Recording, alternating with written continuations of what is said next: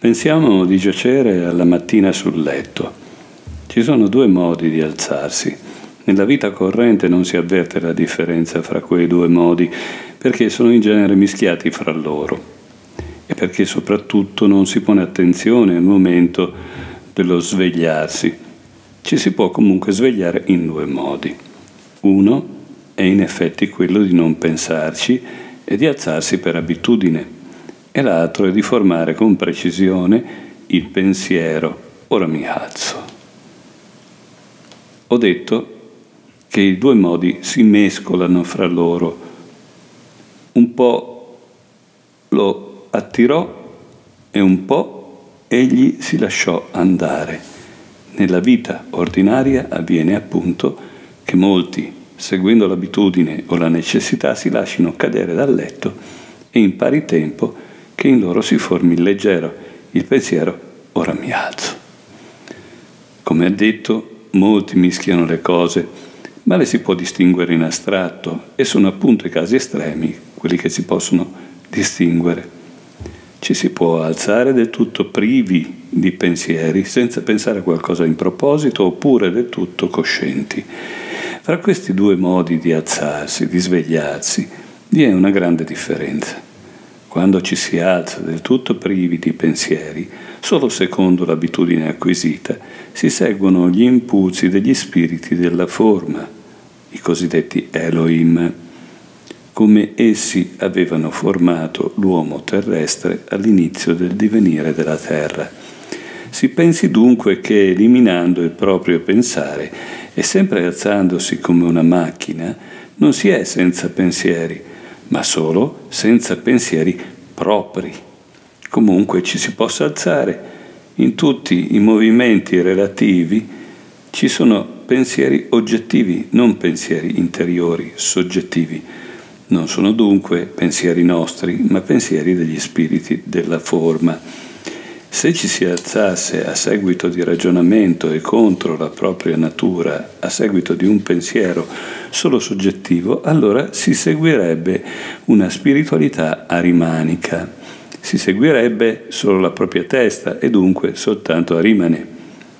Nella vita usuale le cose si mischiano, così come avviene per l'alzarsi, accade in effetti per tutto quanto facciamo. Consistiamo infatti di queste due entità che nell'aspetto fisico si distinguono nella testa e nella rimanente corporeità. La testa umana è uno strumento importantissimo ed è molto più antico della rimanente corporeità. Se però fossimo formati sulla Terra così come deriviamo dall'evoluzione lunare, non saremmo come siamo diventati ora, ma avremmo un altro aspetto. Si potrebbe dire che l'uomo sarebbe una specie di fantasma dal quale emergerebbe solo un po' più precisa la forma della testa. La rimanente corporeità sarebbe sostanza elementare, soltanto sostanza elementare, e nella terra, testa agirebbe tutto ciò che è un'eredità dell'esistenza lunare trasformata sulla Terra.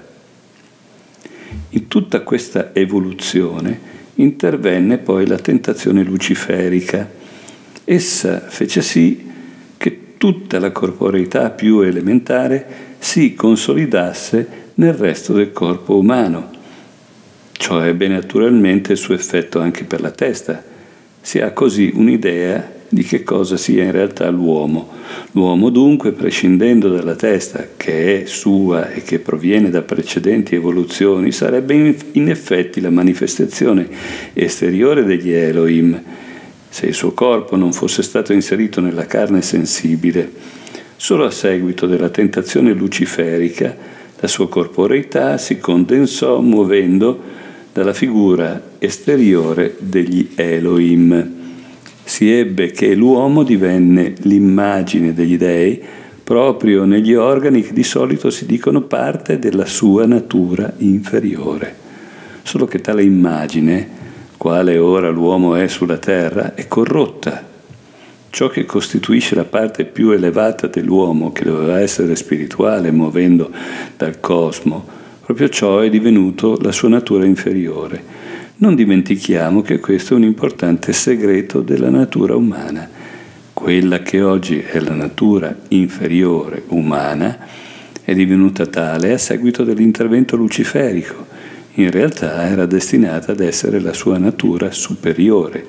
È la contraddizione della natura umana, compreso giustamente, è qualcosa che risolve innumerevoli enigmi dell'universo e della vita.